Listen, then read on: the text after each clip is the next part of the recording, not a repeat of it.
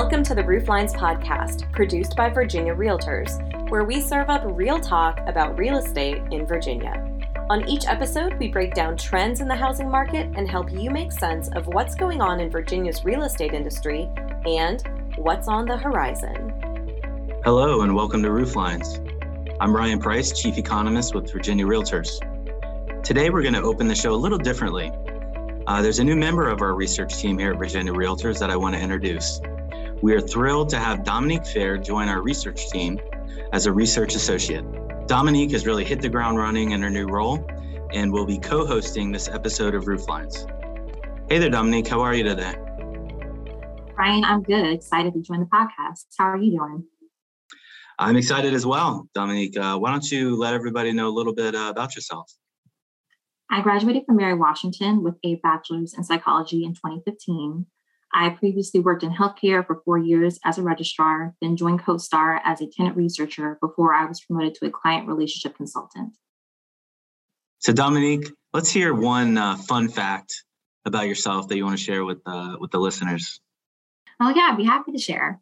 Um, so one fun fact about me is uh, I do kickboxing classes. Um, I usually try to do them two to three times a week. Um, but it's it's a lot of fun, a lot of energy being used. Um, it's just a really fun time. So that's something that's a little fun about me. Thanks for sharing that. I'm really happy to have you on the team, Dominique. And uh, you know, we got a, a, lot to talk about today with a, a very interesting topic. So, uh, do you want to jump into it today? Let's do it. Homeownership is a dream for many, but with high mortgage rates and sales prices, it appears to be out of reach for many people. And a lot of folks are turning back to renting um, but even there, in that space, they're experiencing high rent increases as well. And so, one different approach that some folks are taking is manufactured housing. And manufactured housing is a prefabricated home that's built in a factory on a permanently attached chassis, which is like a, a metal uh, foundation. And then it's transported to a site. Now, manufactured housing, it's not a new option. You know, it's been around for a while, but Dominique, can you give us a little bit more background on uh, this type of housing, uh, manufactured housing? Yes, I can. In the 1920s, they were widely known as trailers and they were used for vacations. During World War II, manufactured housing was used to house plant workers, and afterwards, many veterans and their families used it for housing, which is where the term mobile home comes from. Hmm. And these homes, they have uh, quite a history. Now, you mentioned that they were called mobile homes, but currently they're referred to as manufactured homes. Why the distinction? Well, in 1974, the Mobile Home Construction and Safety Standards Act, or as they call it, the HUD Code, was passed, which established safety standards for the design and construction of mobile homes. Homes built after June 15, 1976, were called manufactured homes, and any homes built prior to this date were mobile homes. Okay. So in, instead of mobile homes, we should be saying manufactured housing? Per government standards, yes, but there are still many that call them mobile homes. Okay. Yeah, I know a lot of people use the term modular as well. What's the difference between a modular housing and manufactured housing? The biggest difference is that modular homes are built based on local, regional, and state building codes, whereas manufactured homes are held to federal standards modular homes are also built in sections that are installed on site. I see. So you said, Dominique, that after 1976, manufactured homes had to meet certain standards. What were some of the new requirements uh, that these homes had to meet? Each home had to have two outside doors that were at least 12 feet from each other. Kitchens and bathrooms needed ventilation systems, and the use of fire retardant materials and alarms located in each bedroom and living room. Well, all those sound like uh, really positive uh, requirements. Um, and all this is done, you know, at an off-site factory. Is that correct?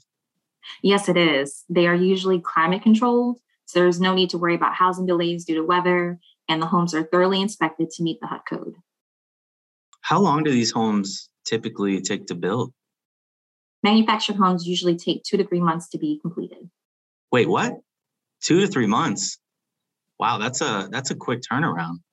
Most single family homes, you know, we see usually take eight months to a year to build, depending on delays, and, and nowadays it's even much longer than that with all the uh, you know material shortages.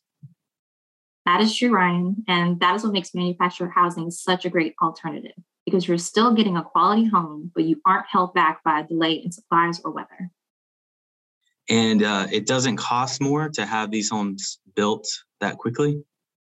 Well, most manufactured homes, according to the Census Bureau, cost around $123,200, which went up after the pandemic started, but is still very affordable. But this number could change based on customizations. Customizations? Like what? Yes, manufactured homes can be tailored to meet the needs of the customer and have many of the features that we see in traditional single family homes. So I think when uh, most people picture manufactured housing, you know, in their head, they they picture a trailer or a mobile home that sits on cement blocks. Unfortunately, that perception is common. Manufactured homes have had a bad reputation, but they have come a long way since the 1920s. So, what kind of customizations can you make to these homes? You could choose to add fireplaces, walk in closets, kitchen island, extra storage space. The floor plan for the home can also be customized to be more open or add a flex room that you can use as an office or play area. And of course, you can pick the floor patterns, paint colors, and cabinet styles you want as well. Have there been any uh, style trends like associated with manufactured housing recently? Yes, there is. Uh, Cross Mod Homes, which is a combination of features of a manufactured home with that of a site built home. It essentially makes the home look just like a typical single family that you see in a neighborhood.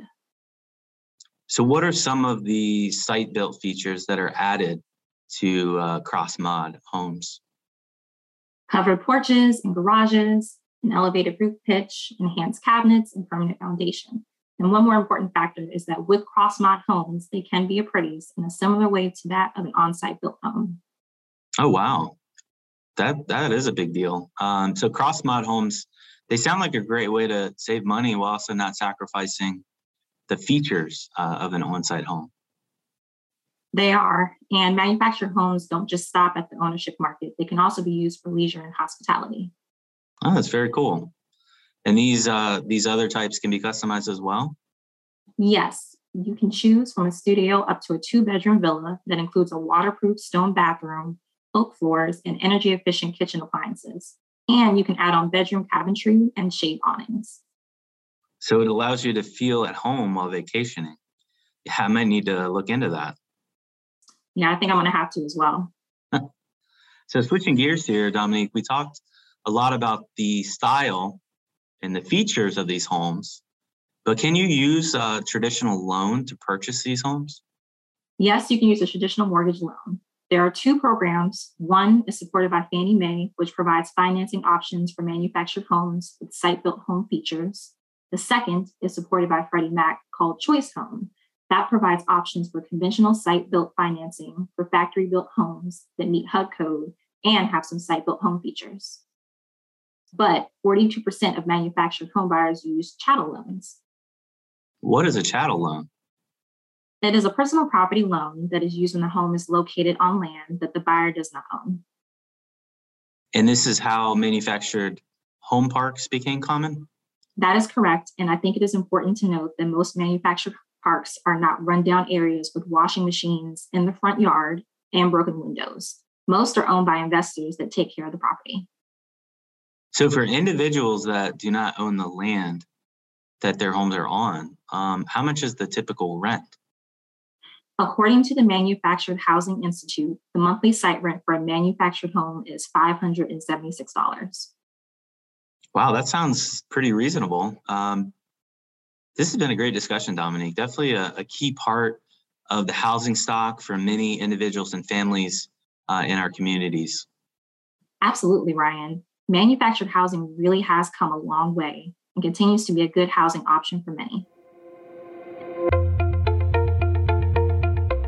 So, Ryan, we have talked a lot about the history, features, and financing of manufactured housing, but I want us to take a deeper dive into some trends and statistics. I'm going to ask you a question and you must guess the answer. If you guess wrong, I will give you the correct answer. Ah, the good old roof lines quiz. All right, I'll do my best. Okay, let's start. What do you think the average price per square foot of a manufactured home compared to that of a site built home? Hmm.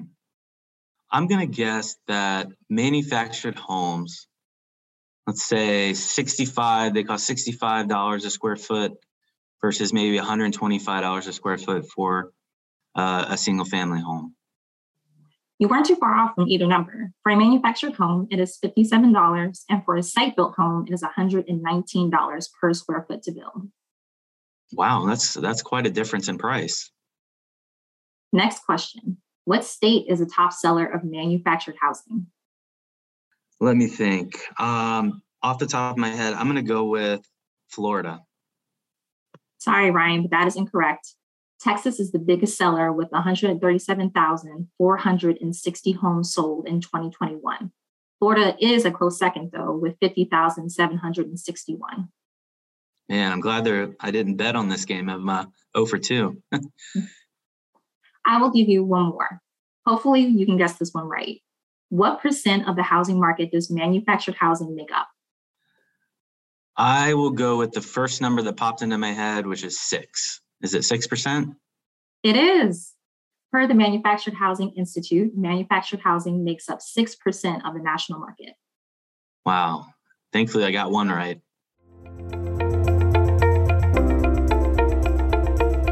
Thank you for joining us. We will leave you with a smart stat 3.8 million. That is the number of housing units that the U.S. is short by per Freddie Mac. The way to help combat this shortage is not only to build more homes, but making sure that those homes are affordable. Manufactured homes provide this option by costing and taking less time to build than traditional single family homes. Thank you for tuning in to this episode of Rooflines, real talk about real estate in Virginia. If you haven't already, don't forget to subscribe to Rooflines on your favorite podcast platform. If you have ideas for future podcast topics, please share those with us by emailing rooflines at virginiarealtors.org.